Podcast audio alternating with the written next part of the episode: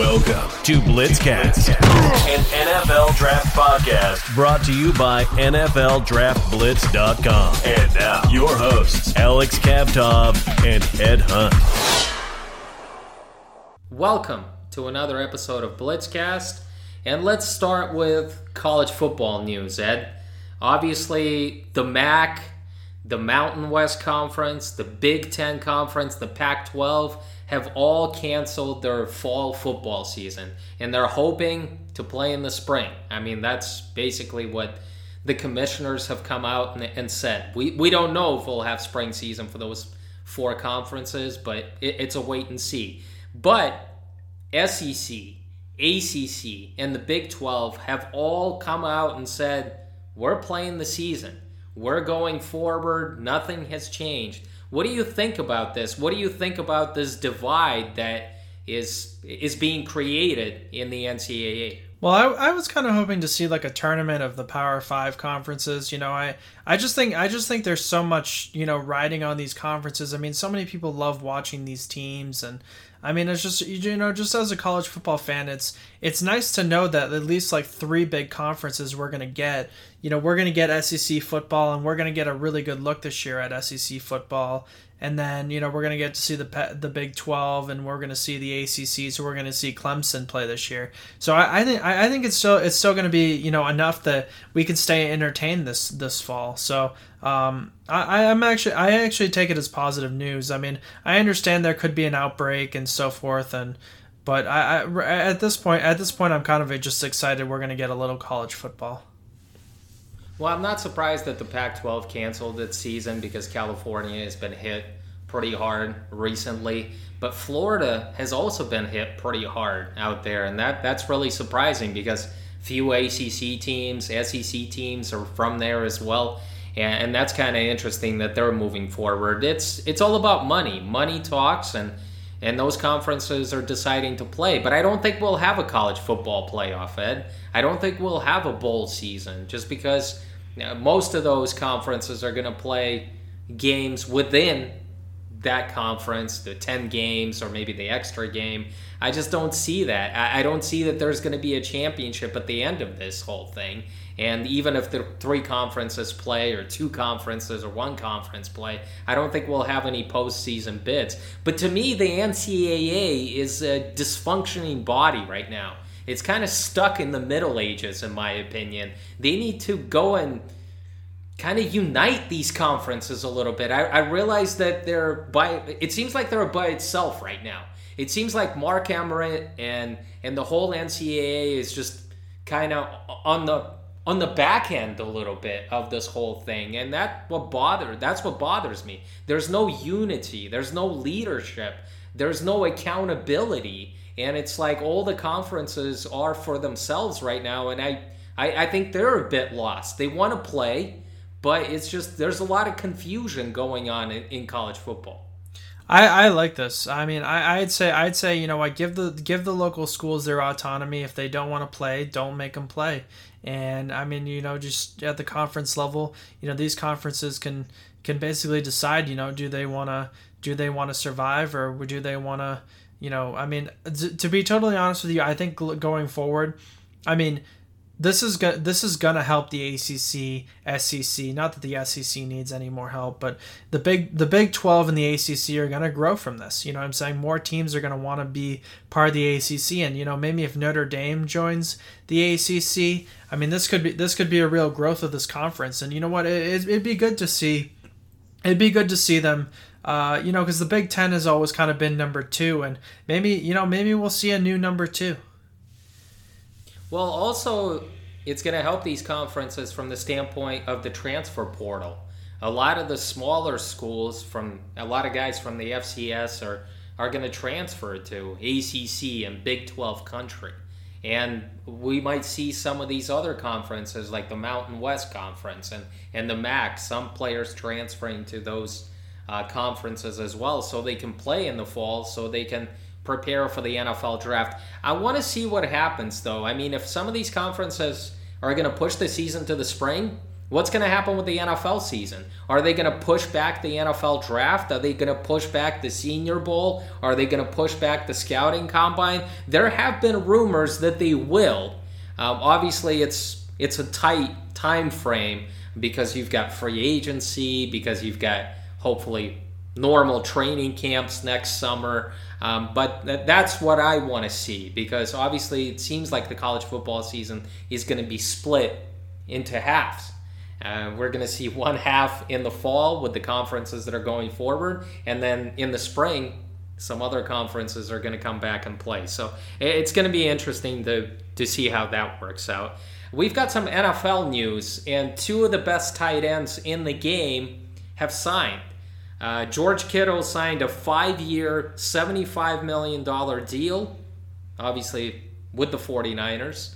Um, he played in the Super Bowl. And another Super Bowl tight end, a Super Bowl winning tight end, Travis Kelce, signed a four year extension for over $57 million. Uh, what, what do you think about this? I mean, the tight ends are getting paid enormous money out there. I, am not sure how the Chiefs are, are going to balance their books. I'm not sure how the Chiefs are going to build a competitive roster because it seems like they, they have given huge salaries to their top four players out there.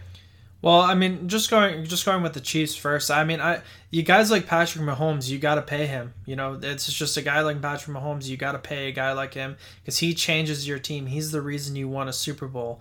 I mean, Travis Kelce. I mean, you got you got to get him some weapons, and Travis Kelce is a key integral part of that offense. And to be honest with you, I mean, you got Tyreek Hill as a receiving option, but really, I mean, if if, if you want to say who their number one target is, you know, who their, I mean, you look at a lot of Super Bowl teams, they have their number one target, and I think that guy is actually actually Travis Kelce for the Kansas City Chiefs. You know, not every team has a go to receiver. I mean, they do have Tyreek Hill, uh, like I said, but it's not. It's their go to guy is Travis Kelce in that offense. So, I I would.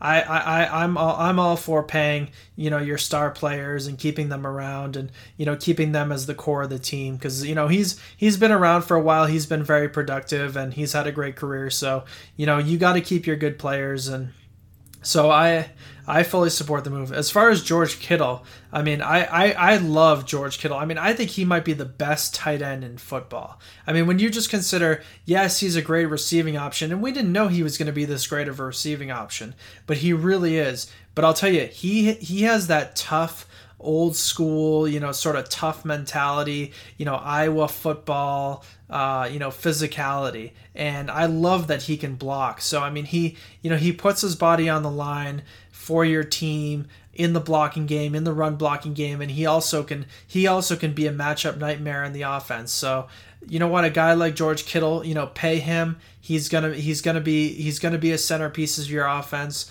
You need to get weapons on your offense. Jimmy G can't do it all by himself. I love I love the two moves, two two great moves by both teams. I'm glad you mentioned that George Kittle is the best tight end in the game. It makes my uh, uh, it makes my heart warm up inside. It's just uh, we need a we need a number one weapon out there because obviously uh, Deebo Samuel is down right now, a rookie who had a good year. I mean George Kittle was an integral part of that offense of what know Kyle Shanahan is trying to do. Hard Knocks, Ed. Hard Knocks, the first episode. Um, you and I saw it firsthand. What are your overall impressions? Uh, did obviously the Hard Knocks are featuring two NFL teams this year. That has never been done before. I mean, they've featured the the Browns, the the Cowboys, the Dolphins in previous years. This year, they decided to focus on the Los Angeles Rams and the LA Chargers. What do you think of the first episode? I mean, did you like it? Yeah, I, I, I definitely thought it was a good episode. I mean, I, I love the idea of Hard Knocks. I mean, I know the teams hate it because, you know, they want the privacy in training camp and so forth, and they don't want all the distraction of it. I mean, it hurts the team. But, I mean, from from a fan perspective, I mean, it's a great look into, you know, what, a, what, what the operation of a football team is like, you know, what the emotions are and so forth. And, I mean, yeah, I, I, credit HBO with coming up with, uh, you know, I, I'll say, I mean, I'm not, I'm not a big HBO watcher, but I, I do pay the fee to have HBO, and the reason why I pay the fee to have HBO is basically, uh, you know, to, to to to get hard knocks. I mean, that's that's how good the show is. Um, you know, I, mean, I mean, you know, HBO is not paying me to say that, but I mean, that's that's kind of the truth for me. But um, yeah, I mean, I just. I, I, I, I thought you know with the coronavirus I mean that they really got they really they really showed the changes you know in an NFL locker room that happened because of the coronavirus how these guys are just constantly tested and it was kind of interesting to see these big star football players you know who usually are always the kind of in the glitz and glam you know being sort of given medical tests I mean it, it was almost pretty much pretty invasive I mean I also have to feel for some of the guys you know that they were that they were putting in there um but uh you know I, th- I thought i thought it was good you know i mean they talked about you know some relevant issues i mean i think everyone's i well i don't think everyone but i think you know a side storyline that maybe more the political media wants to know is you know are these players going to kneel? How do players feel about it? And uh, i thought it was interesting to see that there's you know there's a there's a difference of opinion you know within these locker rooms and you know some some are more for kneeling and some some see it as something different and uh, so I mean, you know, it, it seems it seems like maybe you know it seems like probably the kneeling is probably something that's going to happen this year with a lot of teams. I mean, it seems like if there's a majority, it's the majority want to kneel um, at this point. So um, yeah, I mean, I I thought there were some good storylines.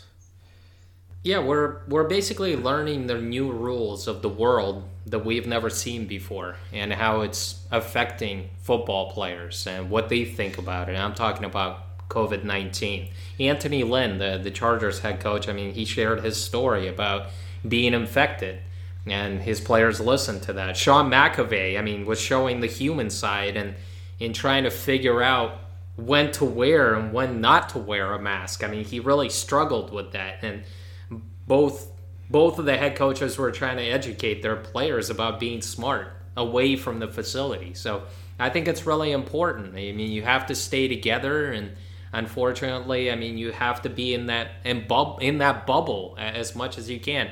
I love Jalen Ramsey and, and how he showed his his side to the media. I mean, when they peppered him with questions about a contract extension. I mean, what else do you expect them to say? I mean, they're they're trying to find out whether he wants to get paid. I mean, obviously he wants to get paid, but he doesn't want to answer those questions. And I just thought that the media was just being a little bit out of hand. I mean, he told them like three times before he blew up and, and walked out of the room, and then he went back in there. So Jalen Ramsey showed some of that fire that that makes him, you know, the one of the best corners in the league. And your boy, Ed, Justin Herbert, I mean, coaches and teammates were praising him. He he did very well in that accuracy gauntlet. Obviously, it doesn't mean much you don't have the pass rush. You don't have the pads on. But it was nice to see Justin Herbert being very accurate on the football field early on in um, episode number one. Yeah, it was kind of cool for me, you know, seeing him with the Chargers just because I I, I kind of have a story when I was in Mobile. I mean, we did the show from Mobile, and uh, you know, I was sitting in one of the coffee shops, sort of in downtown Mobile, and there was a Charger scout, and he and I started talking, and I asked him, you know, I said, I said, are you guys thinking about you know drafting Justin Herbert? And I could kind of connect the dots, and uh, you know, he gave me the whole you know scout speech of oh, you know, we draft best player available. If he's the best player available, we'll draft him. But we we don't, we're not looking for position. We're looking for talent, and you know, just just you know, just stuff like that. So, um, it, but it, I mean, to, to, to kind of see how it, it, kind of unfolded, where you know they actually ended up pulling the trigger on him, getting him outright, and um, you know now now he's you know now he's he's moved a little south, and I think he's uh I, I, I think he's going to have a good NFL career. I, I really I really think highly of Justin Herbert. He was the MVP of the Senior Bowl. I think he's played all four years. You know he loves football, and I think I think this is going to be a great move for the Chargers. Well, he's replacing a legend. I mean, Philip Rivers was there for, for so long with San Diego, and when they moved to Los Angeles, Philip Rivers obviously has moved on to, to join the Indianapolis Colts for a year. Justin Herbert has some big shoes to fill, but obviously Tom Telesco and Anthony Lynn. Um, I mean, they're not saying that Justin Herbert is going to be the starting quarterback out of the gate, and that might not be the case. especially with Tyrod Taylor in there. We saw that Tyrod was the starting quarterback before Baker Mayfield took over with the Browns. So it might be the same thing. I mean, if if they start losing some games, I mean, they'll put Herbert in, you know, after that first month, uh, possibly, and we'll we'll see what he can do. I'm not sure he's going to be the starting quarterback out of the gate. Uh, I just think Anthony Lynn f- feels more comfortable with the guy like Tyrod Taylor in the beginning, but Justin Herbert is certainly the future of that franchise because he was picked sixth overall. Speaking of television, and uh, moving on from you know, the Hard Knock series. You and I had a great conversation last week about our favorite sports movies off the air. And then I just felt like the conversation was so great that we should just include it in the episode this week. So we decided to come up with the top five list of our best sports movies. We tried to come to a consensus, we tried to come to an agreement over this. It was hard at times, and we had to get rid of some movies and possibly include some movies that maybe I wasn't a big fan of or you weren't a big fan of. But let's go with the honorable mentions. Let's go with a couple of movies that you felt deserved to be in the top five, but uh, were you know I, I, didn't allow you to uh, to include them here. So um, I want to hear it. Uh, who give me a couple of movies that you felt deserved to be that are on the cusp of being in the top five? Well, the first one that comes to mind is uh, Miracle on Ice. I mean, I just thought I just thought it wasn't really. I didn't think they did a great job with the movie and so forth, but I did. I did think I did think it was good that we captured that story. You know, that Hollywood captured that story where. Uh, you know, I mean, that was that was a great moment in you know sort of American history. I mean, it was obviously you know in the in the wake of the Cold War, and um, you know there was a lot of uncertainty at that time, and certainly, I mean, there was you know there was fears you know from a diplomatic standpoint or from a geopolitical standpoint and you know to kind of see the two countries come together. And i mean it, it kind of had everything of a regular you know your kind of your disney sports movie in that you know there's the there's the russians and you know they they just seem unbeatable. You know they have the greatest you know it's like the greatest show on turf in the hockey version of that. I mean you know just going against them and you know they take a bunch of college hockey players and somehow they won that game. I mean it's you know it's it's kind of true. Any any team can beat any team. So i was glad that hollywood captured that story. I thought some of the movies were some of the moments were a little cheesy a little fake a little forced. But um yeah i mean i i i i thought that was one of the great sort of american uh sports moments. So yeah I, th- that for me is one um, another one is I, I, like the movie Tin Cup. It's a good golf movie. Um, you know, just kind of seeing a kind of a scrub, you know, golf pro, and you know how he goes out there, and you know he he, he plays in a major tournament, and you know he's got a good personality, and you know he he has some you know he has some kind of quirks that are kind of funny, and um, yeah, I, I just thought I thought I mean it's a light movie. It's not a movie that's gonna change me, but I I thought it was a good movie. I thought that was actually the best Kevin Costner movie of all time. I'm I'm a movie buff, and uh, I felt like that was his best character. Uh, him and Cheech Marin, and then Don Johnson playing his uh, his enemy. Uh, you know, somebody that he's facing in that last round of the PGA Championship. I, I thought that was a great movie. A head case, uh, washed up, uh, driving range type of guy that just goes out there qualifies for one of the biggest events in, in sports history in golf world and goes out there. I'm not going to spoil the movie but it's just in the end i mean he does something that is um, reminiscent of the character that he was throughout the movie. I mean he was trying to hold himself through the all the rounds until the final round and he just yeah, he, he blew up, but I'm not gonna spoil it for for all those people that didn't watch Tin Cup. But I do believe it's it's the best Kevin Costner movie that I've seen um, out of all the parts that he's had throughout the years. I'm gonna mention uh, five movies for me that that make it into the honorable mention. I liked A League of Their Own.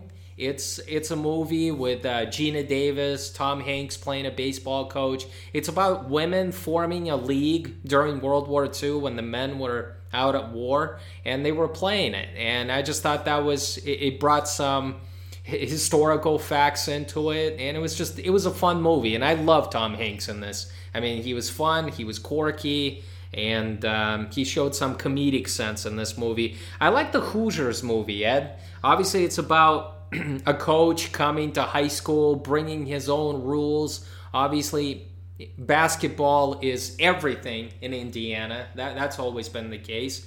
And uh, he, it's an underdog story. The coach comes in, takes this team and brings them to a, a, championship in Indiana. I thought that was really good. One of my best sports movies, The Natural. Uh, I just thought that Roy Hobbs' character was was amazing. I mean, this this washed up guy coming out of nowhere. He's like 35, 36 years old. He was supposed to be this hotshot baseball prospect who got lost in life, and he gets a shot with with the baseball team and brings them into the playoffs, into the pennant race. And I just thought the music, the the underscore, the the special effects, the the actors playing. Um, you know, a big time role there, and I just thought Roy Hobbs is a character that that always uh, had a soft spot for me. I mean, uh, in the end, I mean, he obviously comes through, and uh, I just thought the natural was deserves to be mentioned in the top five, but gets an honorable mention here. I like the Major League as well. I just thought it was a great movie with uh, Charlie Sheen back in the day playing Wild Thing, Tom Berenger being this old catcher, Wesley Snipes being a hotshot rookie. Uh, who's you know stealing bases out there. And again, an underdog team. The the owner doesn't want them to win. He wants them to move. But this team comes out of nowhere, the team of misfits, and and they just they do a lot of good things. I just thought there were a lot of good comedic moments in there. And another movie I'll mention before we get to the top five, Moneyball.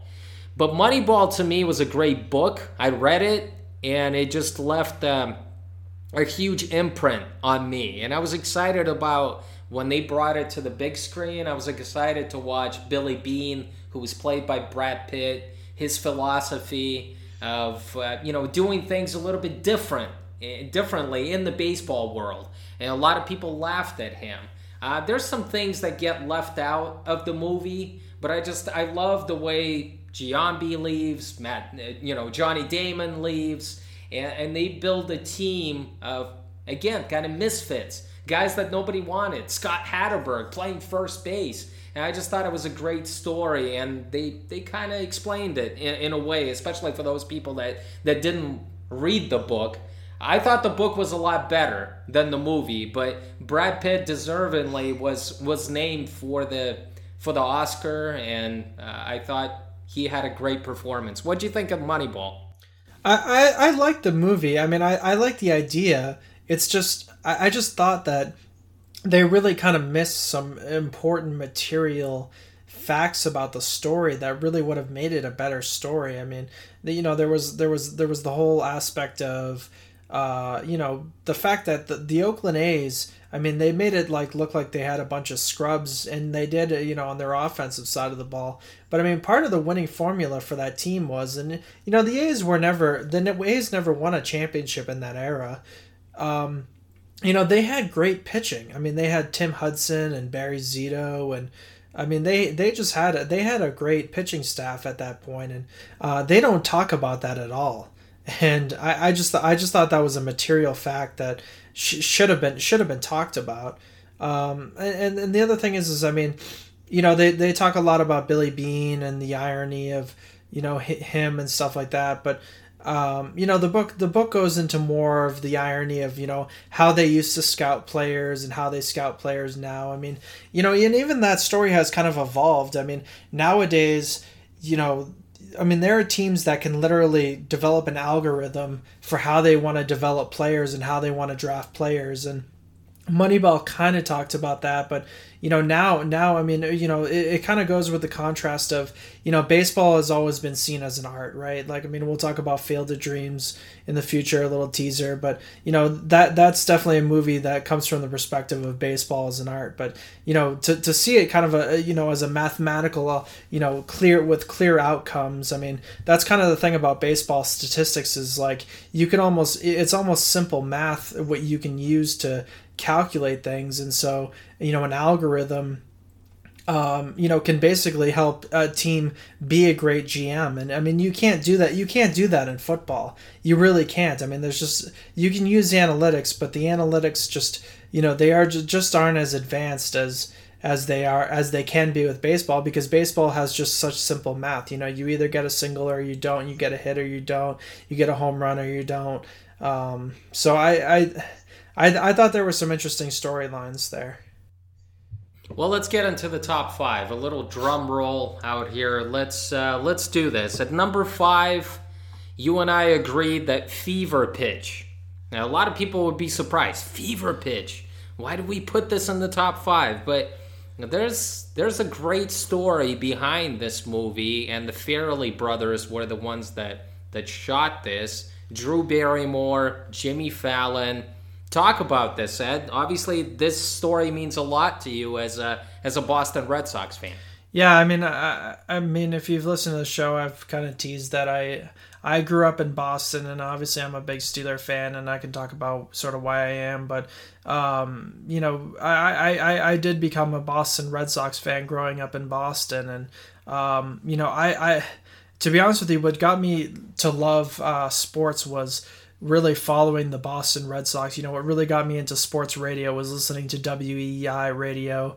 Um, you know, I remember sort of summers before I was too I was too young to uh, I was too young to, you know, have a job, and so I used to like to kind of hang out and listen to the radio and listen to WEEI and just get the scoop and talk about the game and stuff like that. And that that kind of gave me the inspiration to want to get into this. But um, yeah, and I loved I loved following the Red Sox, you know, during that era, during the '90s and during the two the early 2000s. And I just remember in 2013, in 2003, I'm sorry, when you know the Red Sox had a had a loaded team and they went against the Yankees, and the Yankees beat them in the playoffs, and it was pretty bad. And I just, I mean, I.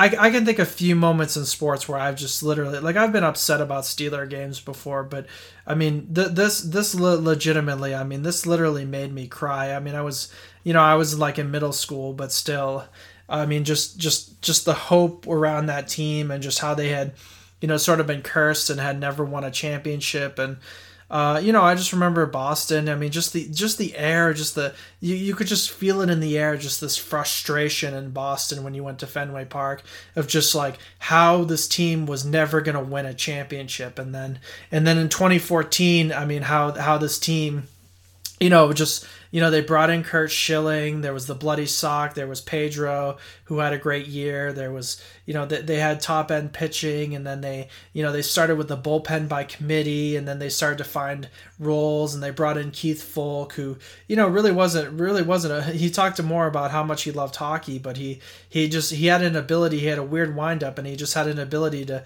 close games out for them. So I mean, they were able to fix the bullpen by committee that year, and you know, at, at the end, they, you know, there was the, there's a story that we've all heard, you know, where they were down three nothing in the series, the Yankees, and it, it, seemed like it was over. I mean, people were saying it was over. I mean, I, I grew up in Massachusetts dur- during that time, and uh, you know, it, it, it, it was all, but it, it you know, it was it was it, pretty much people people had given up, and then all of a sudden they just they just came and won that first game and they came back and won.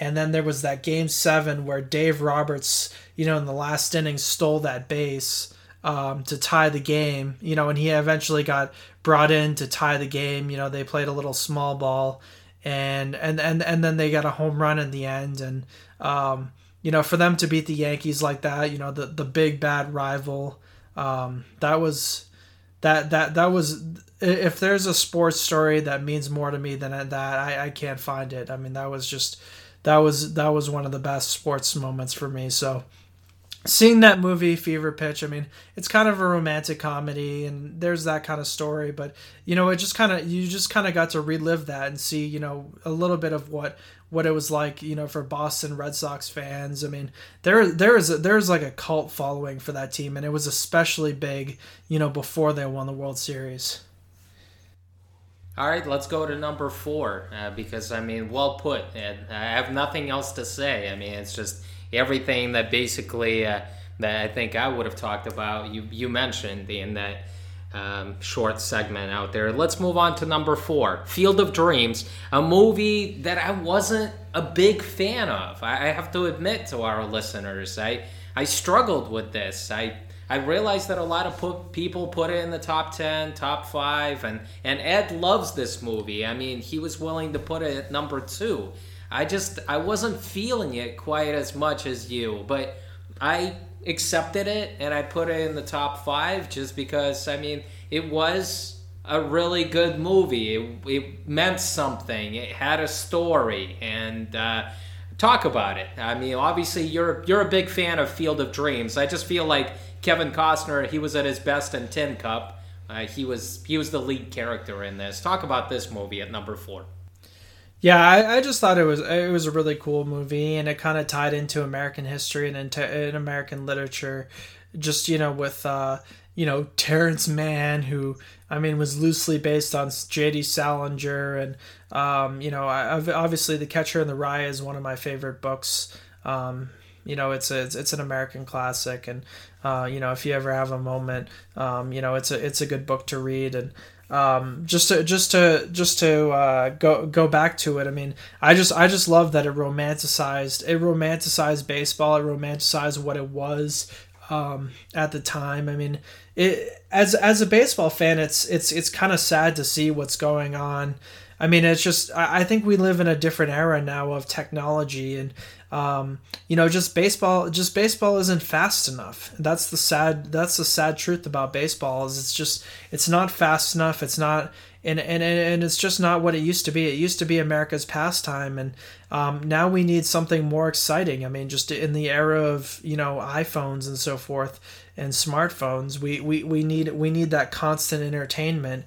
And so the, that you know that that that's sort of how how things have changed. But i mean you know this was a time when you know we you know it brought back the great story of the black sox and how uh, you know they they were cheated and you know shoeless joe jackson. And um, it was just it was just a lot of rich history. And um, you know it was kind of a weird story where he goes to find him. And you know there's sort of a it's sort of like a a, a sort of um, an alternative um, you know kind of feel to the movie you know where you know he just you know the, the sort of just primal forces of nature bring him to Boston to meet Terrence Mann and uh, you know to bring him to Iowa and so forth and um, yeah I just I just thought I thought it was a great and I thought it really romanticized the sport of baseball.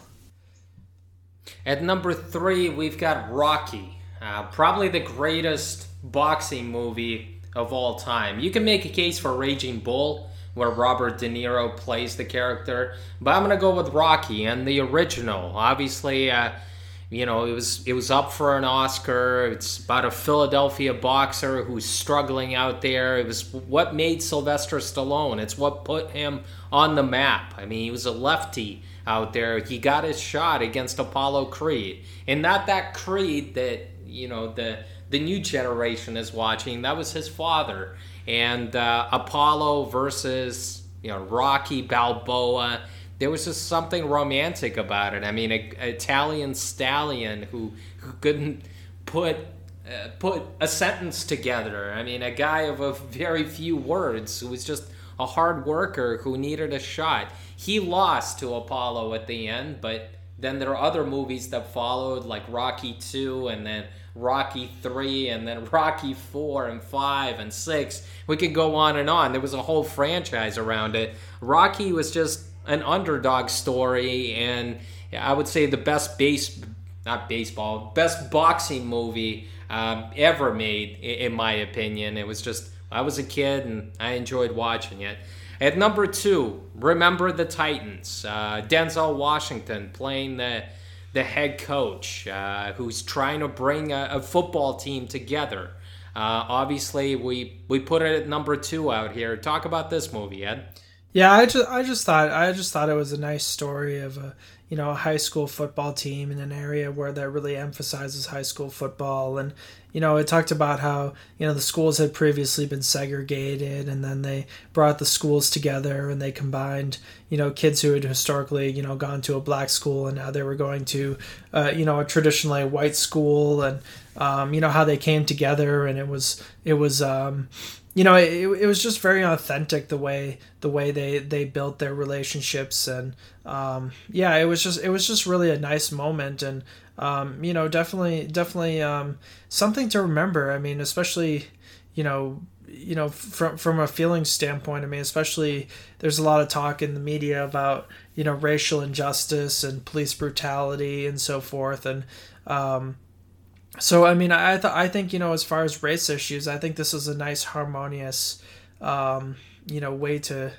way to celebrate. You know, sort of maybe some of the some of the improvements we've had on a racial front over time. I mean, I'm not an expert in in sort of racial history, and um, you know, there there there are other critical theorists who you know kind of see see the problems as you know worse today and um, you know I think I think you could go back and forth on the debate but I mean for, from from my perspective it seemed it seemed like a nice harmonious way to celebrate um, you know the combining of a white school and a black school Denzel Washington is an excellent actor, and uh, another great performance from him in this movie. And I think a lot more people should watch this movie. How how people come together and how you know they're able to overcome those differences that they once had in the beginning.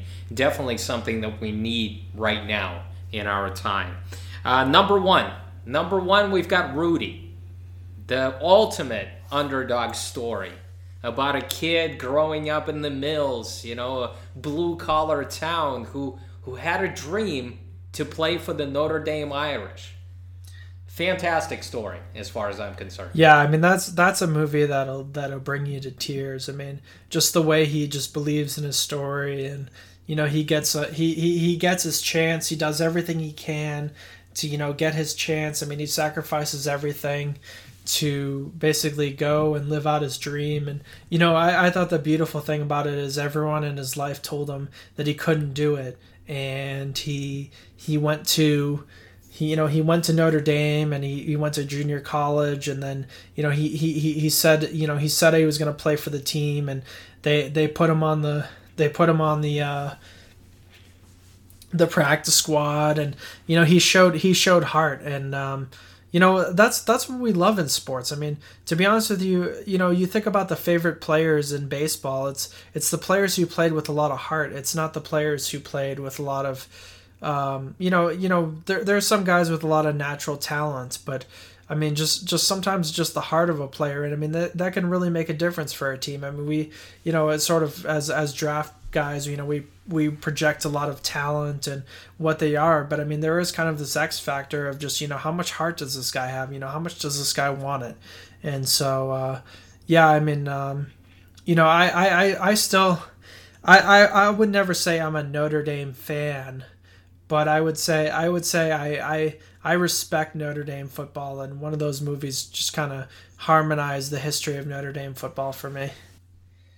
Sean Astin plays the main character, Rudy. Uh, obviously, he's a small guy, and he got a shot. Uh, he transferred to Notre Dame and came there as a walk-on, worked his behind, worked his tail off, and got a chance in the end to, to play in a game, and actually was credited with the sack. So uh, it's a sappy movie. I mean, at the end, I mean, you just, it's a feel good story that you just realize that there's no way that you, you can't shed a tear at the end just because of what it meant. And it's a true story as well. So we put Rudy at number one. So we felt a little bit like uh, Ebert and Roeper here, right?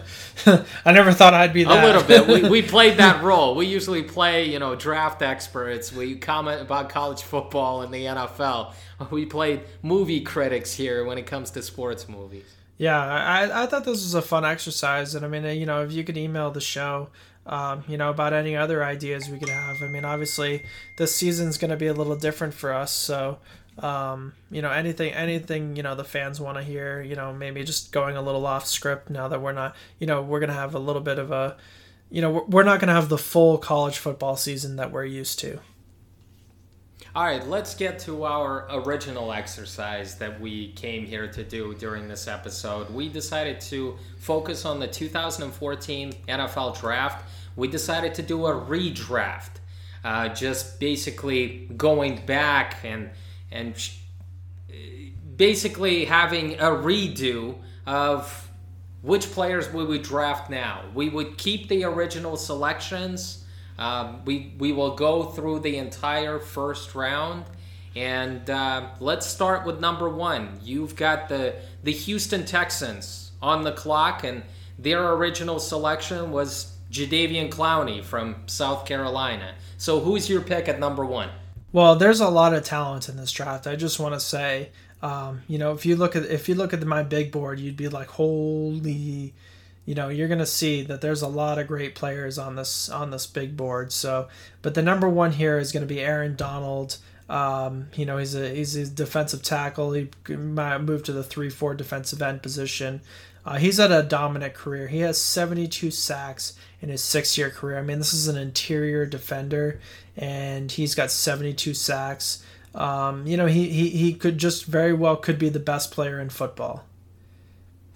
Yeah, he's certainly the best defensive player in the football. I mean, he's won the defensive player of the year two times in a row. It's amazing. Yeah, I mean, this guy dominated at Pitt uh, he dominated the Senior Bowl. He ran a 4.68 at the combine, yet he still slipped to the 13th overall selection to the Rams.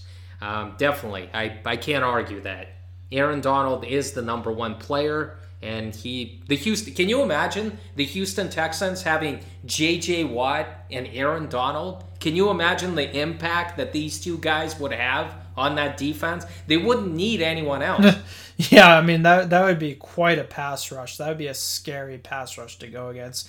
I mean, imagine if they played a three-four and you had both of those guys rushing from the edges. I mean, you just you just couldn't plan for that. I mean, I know there are certain NFL teams that you know when they play when they play the Rams, they'll they'll move their you know if they have a good right tackle and you know they they'll move him to left guard so he can face. Uh, he can face Aaron Donald, you know that's just how he changes the defense and how he changes an offense um, offensive line. So, I mean, Aaron Donald is best best player in the NFL in my opinion.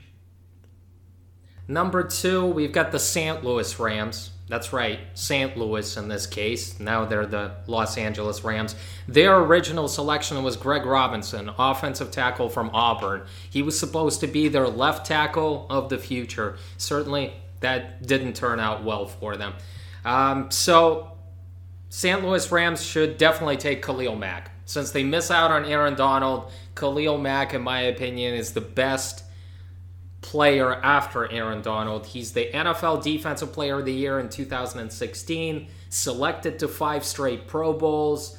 Raiders got two first round picks for him. Obviously, he played for the Raiders, and then he got traded to the Chicago Bears. This guy is dominant, and. Um, you know, he, he would look great in that 3 4 defense as, as an edge rusher. So Khalil Mack at number two for me. Uh, number three, Jacksonville Jaguars. Their original selection was Blake Bortles, quarterback from UCF.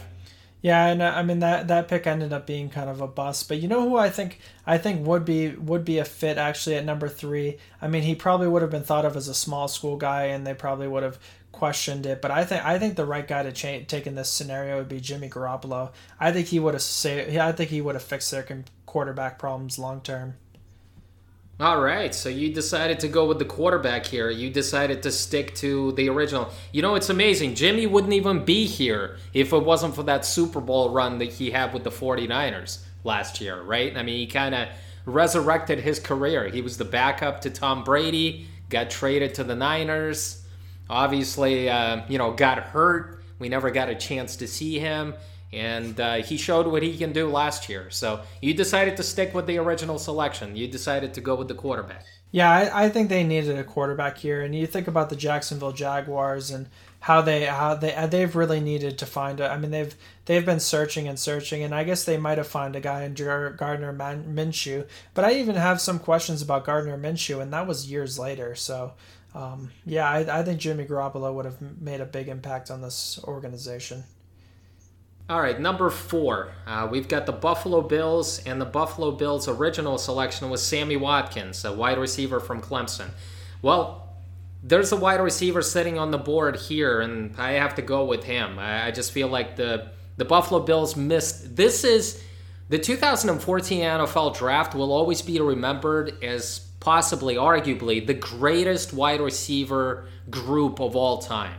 I would say the 1996 wide receiver class was great, but I think the 2014 group tops that. We'll see what the 2020 group brings us, but uh, we'll find out in a few years. But this group is excellent when you look at the wide receiver talent and what these guys are doing right now in the NFL. So the Buffalo Bills will get Mike Evans for me. Mike Evans in his six years has averaged 77 receptions for over 1,000 yards.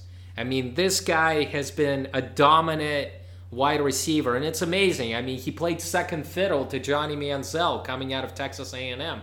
He was Johnny Manziel's favorite target. He came out as a redshirt sophomore, and he has been unstoppable. I mean, arguably the best jump ball wide receiver out there. He's got a huge catching radius, and I would say the so far the most consistent wide receiver out of this group. At number five, we've got the Oakland Raiders. That's right, the Oakland Raiders for, for now. They obviously moved to Las Vegas, but uh, for the sake of this 2014 draft, the Raiders are on the clock, and their original selection was Khalil Mack, edge rusher out of Buffalo. Obviously, he's off the board now because he went much earlier in our mock draft. Yeah, so I, I think I might surprise you a little bit, but there was a guy who had 19 sacks in 2019, and uh, that was his first year with the Bucs. And so I'm actually going to go with Shaquille Barrett um, from uh, he was he was from Colorado State at the time, and uh, you know I th- I think this would be the appropriate pick for the Oakland Raiders. I mean they went with an edge rusher, and so um, you know they probably get a downgrade because uh, Khalil Mack is off the board, but I, I'm going to put Shaquille Barrett here. All right. So, I mean, he went undrafted in that draft, right? Yeah, he did, and, he was a backup for a few years with the Broncos. He was he was signed as an undrafted free agent, and he was a good backup. And then he finally got a starting gig with the Tampa Bay Bucs, and he exploded for 19 sacks. So, um, yeah, I like the Shaquille Barrett pick right here. All right, number six, we've got the Atlanta Falcons, and the original selection was Jake Matthews, uh, offensive tackle from Texas A&M, and that's a tempting selection. It, it really is, but I'm gonna go and I want to give him a wide receiver as well, but they had Julio Jones already, so I'm gonna go with Zach Martin, and I just feel like he's the best offensive lineman um, in out of this draft. And even though he doesn't play left tackle, he's a guard. He's been an excellent guard. He's been to six Pro Bowl teams. He's been to six All Pro teams for the Dallas Cowboys. And I would say this this would make the most sense for me. Protect Matt Ryan. Even though you don't get a left tackle, you get a a stud guard, one of the best offensive linemen in the game today. At number seven, the, the Tampa Bay Bucs original selection was Mike Evans wide receiver out, of Texas A&M. Obviously, he went to the Bills. I uh, he went to the Buffalo Bills at number four in our redraft out here. So, who is your selection at seven?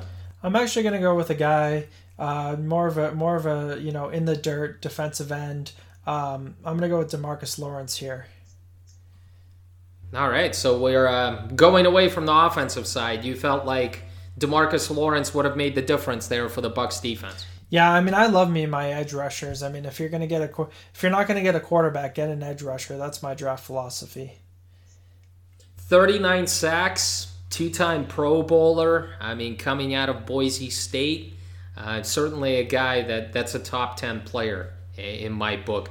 At number eight, we've got the Cleveland Browns, and the Cleveland Browns whiffed on this pick. It was Justin Gilbert, corner out of Oklahoma State. That certainly hasn't worked out. I mean, this guy has tried to catch on with a few NFL teams. It just hasn't worked. It hasn't. I want to give him a quarterback, but not here. I'm going to give him a quarterback possibly at 22 if if we have the right one. Um, so, how about a wide receiver? How about a wide receiver here? Again, it's it's a great, it's a rich draft when it comes to wide receivers. So I'm going to go with OBJ here. I'm going to go with Odell Beckham. Um, he's an athletic specimen. Five 1,000 yard seasons in six years. Offensive Rookie of the Year. Three time Pro Bowler. I realize he's a bit brash. Most wide receivers are prima donnas.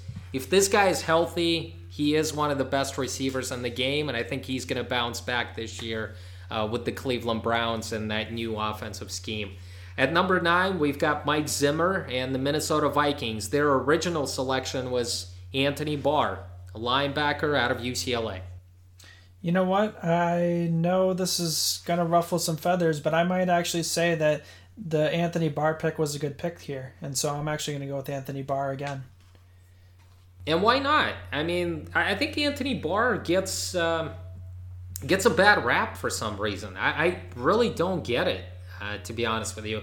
He's played in a 4 3 defense in the NFL. Maybe a 3 4 defense would have suited him better, but he's a very versatile linebacker. He's been a four time Pro Bowler in his six years, so I respect that. I think it's a good pick, and I, if I had the pick, I would have done the same thing, I think. At number 10, we've got the Detroit Lions. This is a tough one. Their original selection was Eric Ebron, tight end out of North Carolina. I'm not going to go in that direction, to, to be honest with you. I think I'm going to go with Taylor Lewan.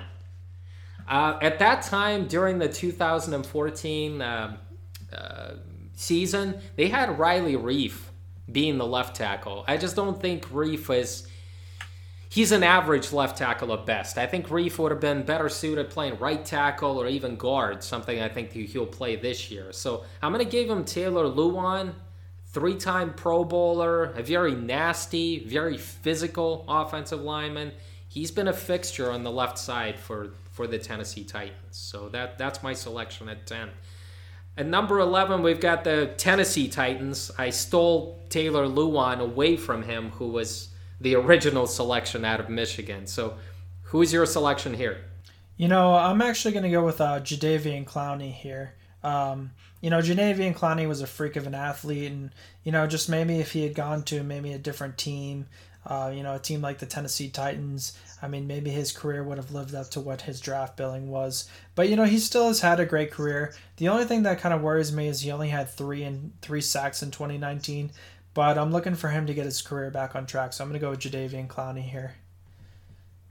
Well, he's made the Pro Bowl three times. I mean, he has some durability concerns, but he's a very good run defender. Maybe he hasn't turned out to be the, the feared pass rusher that everybody talked about when he was coming out of college, but um, he has turned out to be a, a, good player. And by the way, he's still unsigned to this day.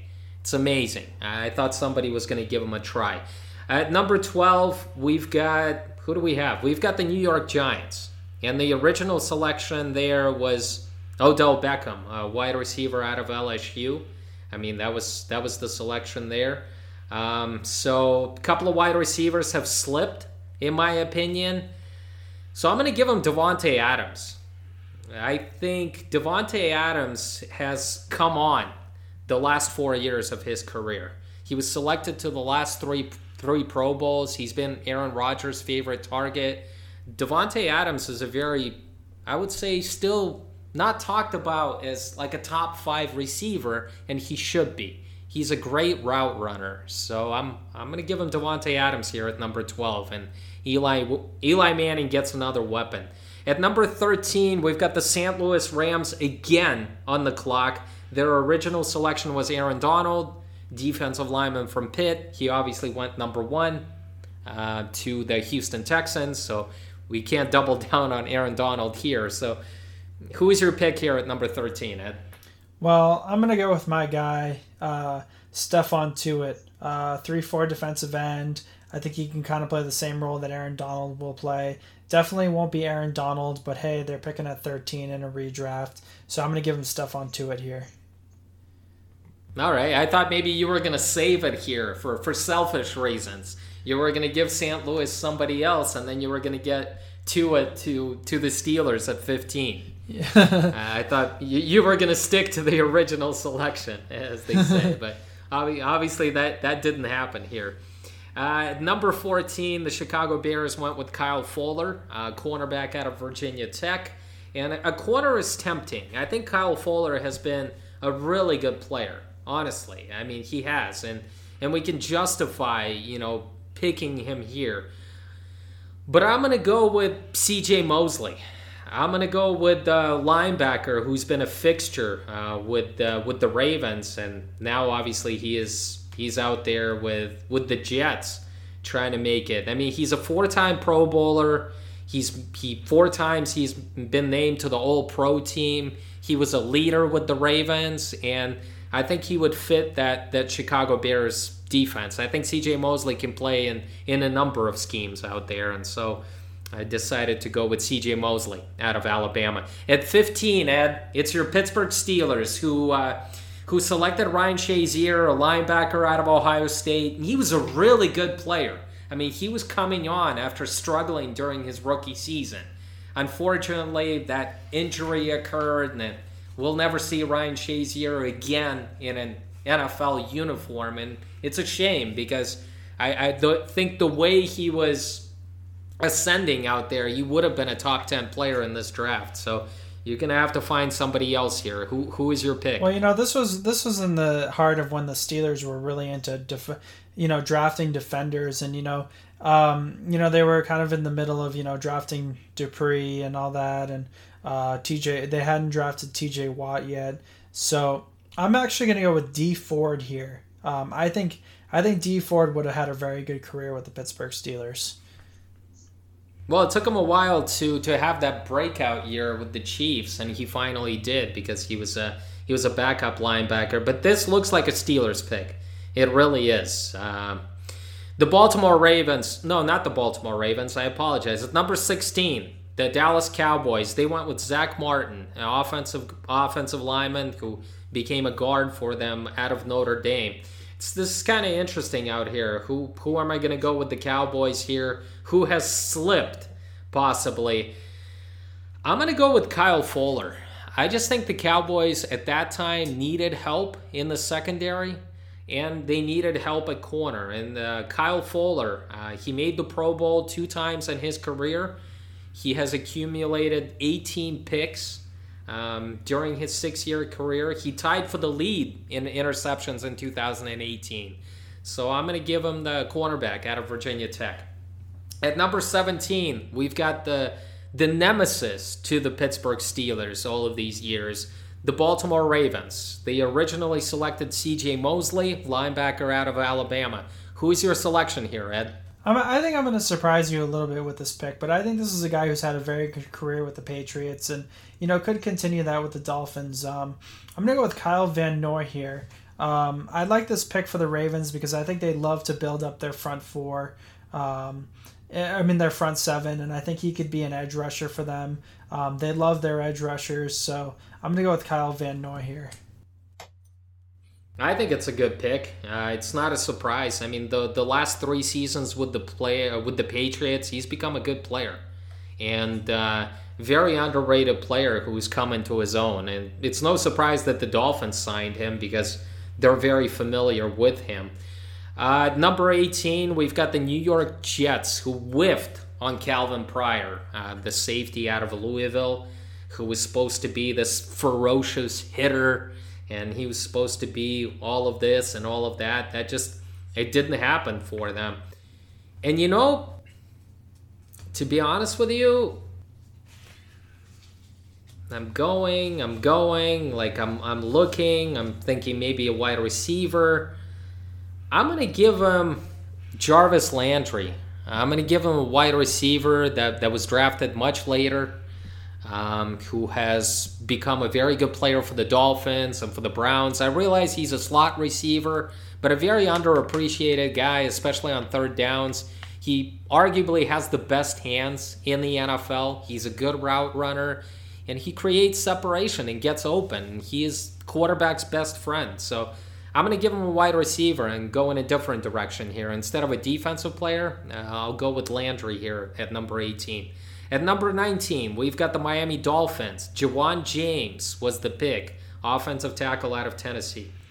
You know, I'm gonna give I'm gonna give him a receiver here. I mean, I think it would have been really nice for this offense to have to have just kind of a stable receiver over the years.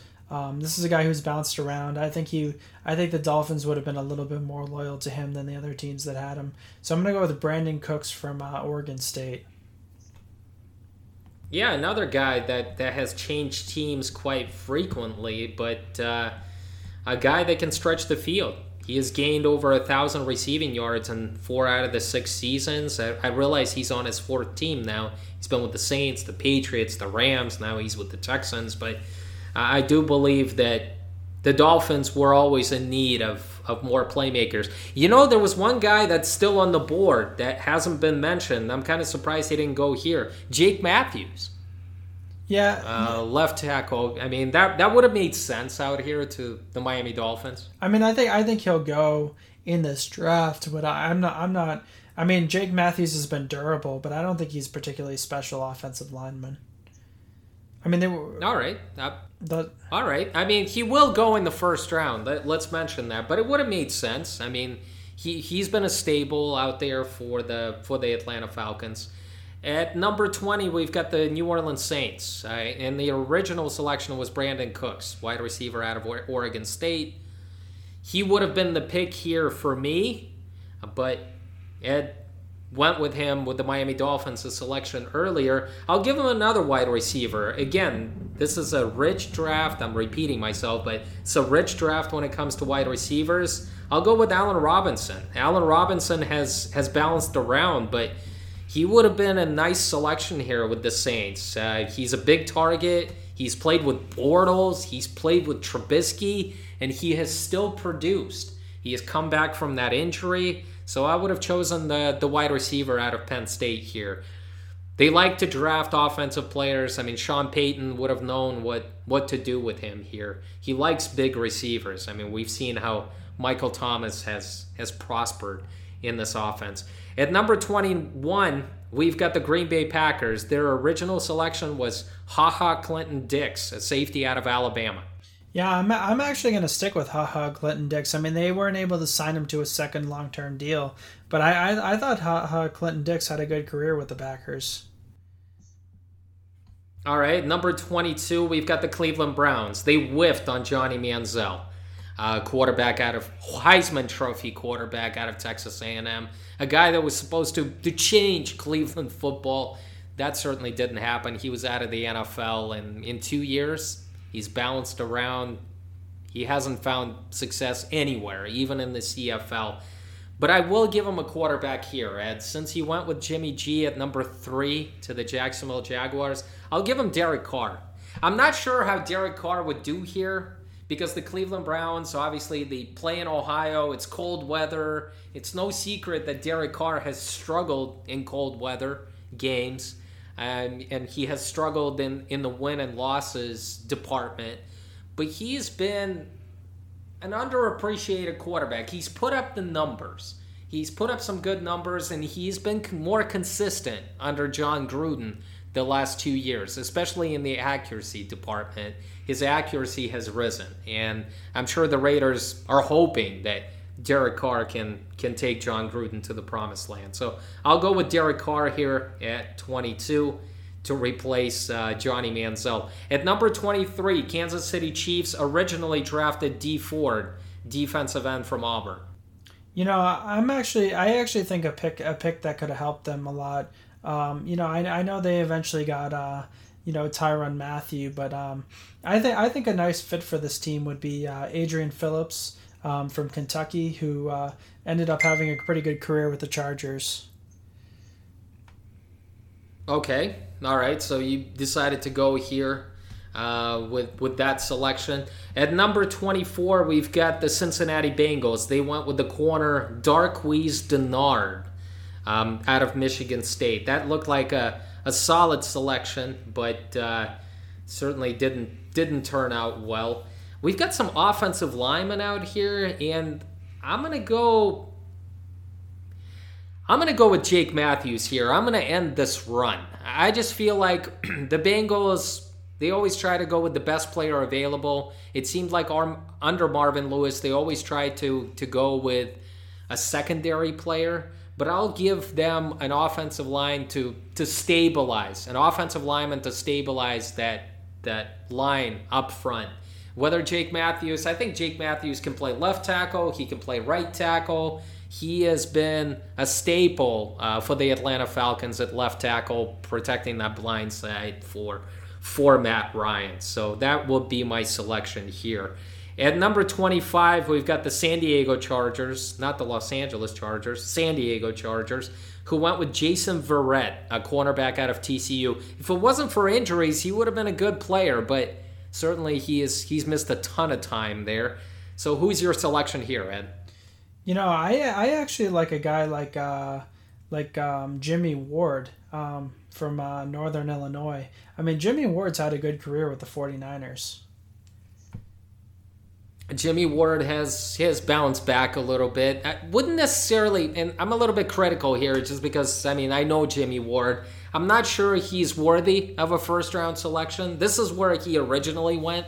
He went 30th overall to the 49ers.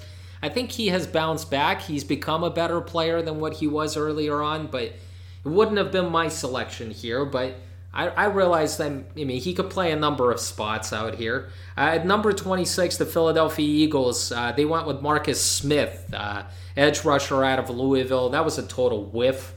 I, I want to give him an edge rusher, but you know what? Philadelphia Eagles love drafting offensive linemen in the first round, and there's just plenty of best players available here on my mock board. I'll give him Joel Bitonio. I just feel like this guy, he's been a fixture at offensive guard for the Cleveland Browns, and I think I would have actually chosen him much higher here. He he was considered an underrated offensive tackle coming out of college. He dealt with injuries the first two years, but he has settled in at left guard. He's made the Pro Bowl the last two years. He was originally drafted in the second round, but I like the Joel Bitonio pick out here. Uh, it's it's a run on offensive lineman for me, Ed. So I'll, I'll go with an offensive lineman here again for the Philadelphia Eagles. At 27, Arizona Cardinals tried to experiment with Deone Bucannon, a linebacker slash safety out of Washington State. That certainly didn't amount to much. So who's who's your pick here? I actually kind of like the idea of going with Kevin Pierre Louis. I think he's had a good career. Um, he's bounced around with a bunch of teams, but I think he's been good with the teams he's been with. All right, at 28, we've got the Carolina Panthers on the clock. Kelvin Benjamin, a wide receiver out of Florida State. He actually had a pretty, he had a couple of good years out there, but the drops haunted him. He couldn't stay in shape. I mean, his conditioning was a problem. I want to go with the wide receiver, but all the wide receivers are off the board. So I'm going to give him a pick that they they drafted this player much later in this draft I'm going to give him Trai Turner. I just think Trai Turner is another offensive lineman. Again, a run on offensive lineman continues. And um, I'm surprised he actually lasted this long. He's a great offensive guard in the league. He's been a five time Pro Bowl player. Uh, Trai Turner uh, just signed with with the Chargers, but he was originally with the Carolina Panthers. So that would be my selection here at 28 uh, offensive lineman out of LSU. At 29, New England Patriots. Uh, they drafted Dominique Easley, defensive tackle out of Florida. Yeah, Bill Belichick wasn't wasn't too great with that selection. So who is who is your selection here, Ed? Yeah, I mean, I remember I remember Patriots fans kind of bragging about, oh, this is going to be such a Belichick pick. He's going to get healthy and he's going to be a star, but uh, never turned around. Um, I, am actually, I, you know, I, I think the I think the Patriots have always emphasized free safeties. I think I think the safety play is important to them. So I think a guy like Lamarcus Joyner would be a great pick here. Lamarcus Joyner, I like it. I like it. I think this player has uh, is a very underrated guy. Just he signed with the Raiders, but played an integral part of that Rams defense. Played that nickel spot, then he moved them to safety. I just think Bill Belichick would know what to do uh, with this player. San Francisco 49ers. Um, Jimmy Ward was the original selection at 30, a safety out of Northern Illinois. Jeez, I'm kind of debating here what, what to do, what to do. Maybe to go with an offensive lineman again, or to, to shore up an offensive line, or go with the corner. Um, you know, I'm to go with an offensive lineman.